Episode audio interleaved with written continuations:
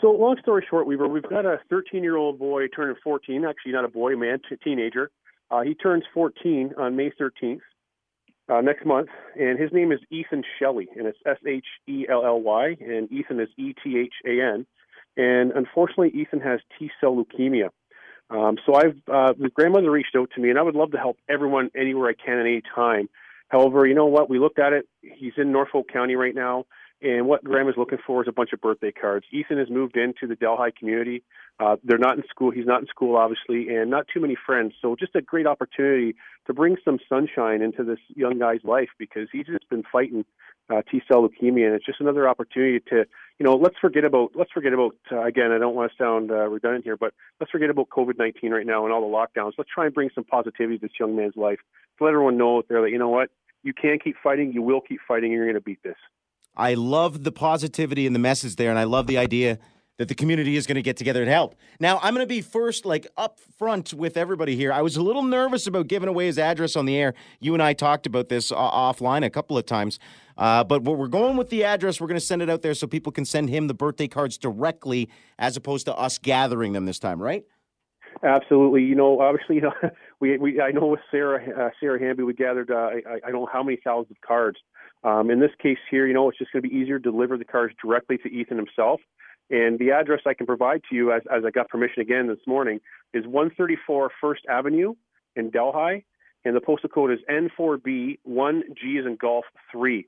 And all cards can be sent to Ethan Shelly. So if you have an opportunity, let's bring some sunshine to this young man's face. You know, I can't even imagine uh, as a parent or grandparent, I've never used the Sick Kids Hospital and they're a bunch of phenomenal individuals. And if we can do something to bring a smile to this young man's face, let's try and do that. Let's let's start being more positive than negative. Well, I absolutely know there's interest in helping out here. I've had a lot of people reach out looking for the address. As I said, I was a little hesitant to share it, but we've dotted all our I's and crossed all our T's. So we're going to put that out there. I'll have it on my blog today. People can check out your media uh, check-ins on uh, OPP Facebook, and uh, and we'll see what we can do to get uh, Ethan a happy birthday here and welcome him to the neighborhood. That would be awesome. And he does have a special country song, and I'm going to get that for you. Uh, I'm going to get that for you, Weaver. Uh, so maybe on the day of his birthday, I might give you a call as well because I'm going to drop off a card from our commissioner and from our chief superintendent here in West Region.